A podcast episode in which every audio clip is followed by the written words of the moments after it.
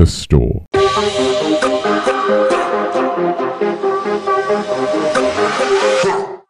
So I'm walking into the store, right? And at this point, I'm pretty sure something weird's gonna happen, but it's too far to walk to a different store, and I don't actually care that much that weird things happen.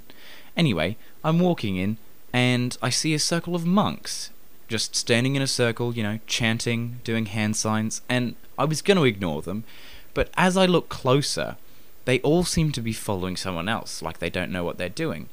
And I was like, huh, that's kind of weird.